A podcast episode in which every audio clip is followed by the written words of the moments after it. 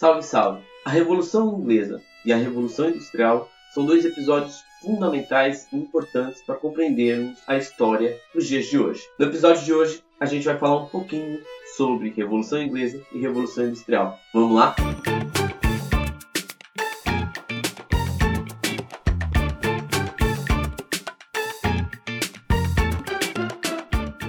O processo revolucionário que se desenrolou na Inglaterra no século dezessete tem suas raízes nas mudanças socioeconômicas ocorridas no século anterior. Durante a dinastia Tudor, entre os anos de mil quatrocentos e oitenta e cinco e mil seiscentos e três, a política mercantilista de monarcas poderosos ajudou a Inglaterra a se transformar em uma grande potência econômica.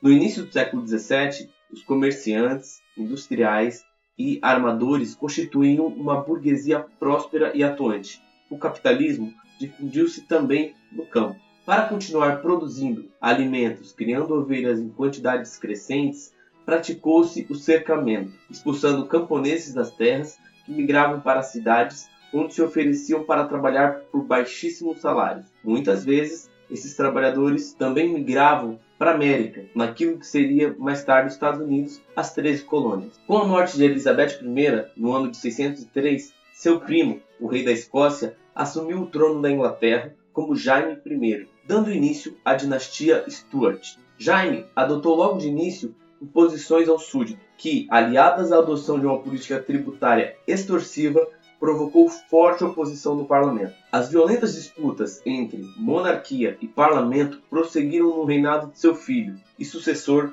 Carlos Primeiro, que governou entre mil seiscentos e vinte e cinco e mil seiscentos e quarenta e nove, dando início, então, a uma guerra civil que durou dos anos de mil seiscentos e quarenta e dois a mil seiscentos e quarenta e nove. O deputado e líder puritano Oliver Cromwell remodelou o exército e, à frente deles, venceu as forças do rei.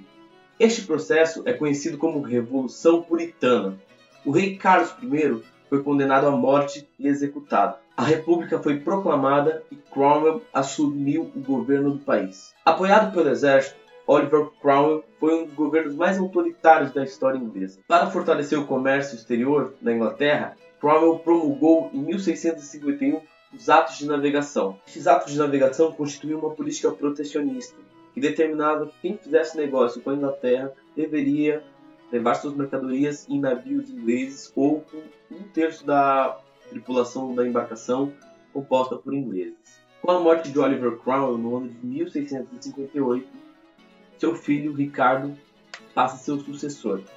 Este vai enfrentar uma forte oposição de grupos políticos e religiosos surgido durante a Revolução Puritana, os niveladores e os cavadores. Com a força desse movimento de populares, o parlamento decidiu destituir Ricardo Cromwell e restaurar a monarquia no ano de mil seiscentos e sessenta, entregando o trono a Carlos Segundo, filho do rei decapitado. Durante seu reinado, Carlos Segundo tentou promover a volta do absolutismo. Jaime Segundo, que vai governar de mil seiscentos e oitenta e cinco a mil seiscentos e oitenta e oito, o seu irmão e sucessor, fez o mesmo. Reagindo a isso, o parlamento reuniu tropas para derrubá-lo e ele abandonou o trono. O governo da Inglaterra, então, foi entregue ao genro de Jaime Segundo, o príncipe holandês Guilherme de Orange, que teve que jurar obediência à declaração dos direitos, conhecidos como Bill of Rights, vigentes até hoje na Inglaterra.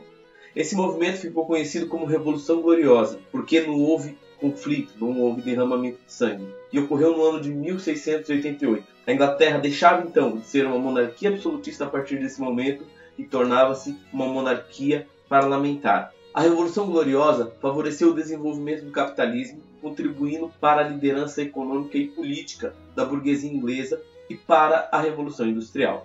Um conjunto de mudanças profundas iniciado na Inglaterra por volta dos anos de mil setecentos e sessenta que alterava o modo de os seres humanos produzirem mercadorias, viverem e se relacionarem uns com os outros. Na Inglaterra, foram criadas e aprimoradas as primeiras máquinas movidas a vapor. Entre os fatores que favoreceram o pioneirismo inglês na Revolução Industrial, podemos citar, presta atenção, o acúmulo de capitais, a modernização da agricultura, a mão de obra farta e barata, a abundância do carvão mineral em seu solo e do ferro, e o puritanismo além da Revolução Gloriosa. A primeira indústria a utilizar máquinas foi a de algodão. A necessidade de máquinas mais eficientes e resistentes levou ao aperfeiçoamento da metalurgia. Em pouco tempo, as máquinas passaram a ser feitas de ferro, daí a criação do barco e da locomotiva a vapor, que revolucionaram os meios de transporte no século dezenove. As primeiras fábricas eram sujas, mal iluminadas e insalubres. O trabalho fabril era disciplinado, repetitivo e exaustivo, aumentando a sujeição dos trabalhadores e do trabalhador ao capital e ao capitalista. A industrialização e a urbanização caminharam de mãos dadas. Muitas cidades surgiram ou cresceram em torno das fábricas, desordenada e rapidamente.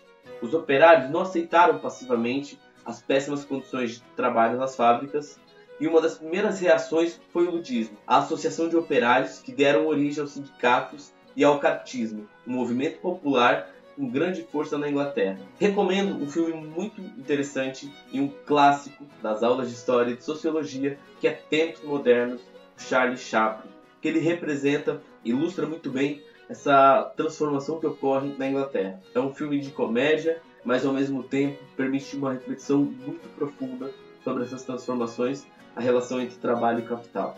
Sobre Revolução Inglesa e Revolução Industrial, era isso. A gente se fala num outro podcast e até mais. Abraço!